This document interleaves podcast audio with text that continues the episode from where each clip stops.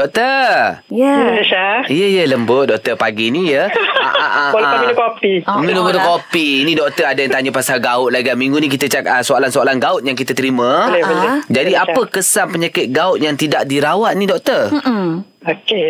Jadi uh, macam saya cakap itu, dia pergi ke sendi dah. Kalau lama tak dirawat, sendi kita akan rosak lah. Oh. Boleh jadi belok, boleh jadi haus kita. Kalau biasa sendi lutut kat, kita nak jalan pun jadi jalan tak betul lah kita ya. Eh. Lepas tu dia boleh pergi bawah kulit membentuk benjolan yang saya cakap itu tofai. Aha. Jadi tofai ni dia sebab dia bawah kulit. Jadi kalau kita Uh, sikatlah ada kat, kat siku. Lepas tu siku kita tergeser kat dinding. hmm. Benda tu boleh pecah. Bila pecah dapat jangkitan kumel lah. hmm. Jadi bila dah pecah jangkitan kumel gini, kita akan rujuk kepada pakar ortopedik. Pakar ortopedik akan buai benda tu dan cuci lah kumel tu.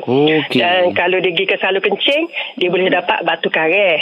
hmm. uh, Tu bahaya tu. Dan batu karet yang teruk boleh menyebabkan rosak bawah pinggang sampai kena dialisis. Tak jauh lah. So, uh, tak jauh. Uh, biasanya gout ni disaing dengan sains-sains lain. Sains-sains yang lain itu obesiti, darah tinggi, kolesterol tinggi, diabetes. Ah. Dan sebab tu saya nasihat kalau boleh, kalau gout dah serang macam saya cakap itu lebih pada tiga kali setahun mesti jumpa pakar rheumatologi. Satu, kita nak dapat rawatan khusus untuk gout, kita nak turun uric acid. Kalau kita kena serangan akut tak apa, kita pergi jumpa mana-mana klinik swasta dia boleh berjagi buat saya sakit. Kan, tapi kalau dah lebih pada tiga kali setahun, uh-huh. satu, doktor pakar rheumatologi akan bagi ubat untuk turunkan uric acid. Nombor dua, dia akan cari uh, benda-benda komplikasi. Tengok buah pinggang kita rosak kedok, tengok kita ada kecil manis, darah tinggi, kolesterol tinggi hmm. kedok. Dah. Jadi yeah. menyeluruhlah kita kata. Baiklah. Rawatan gout ni. Cantik doktor. Faham sangat doktor.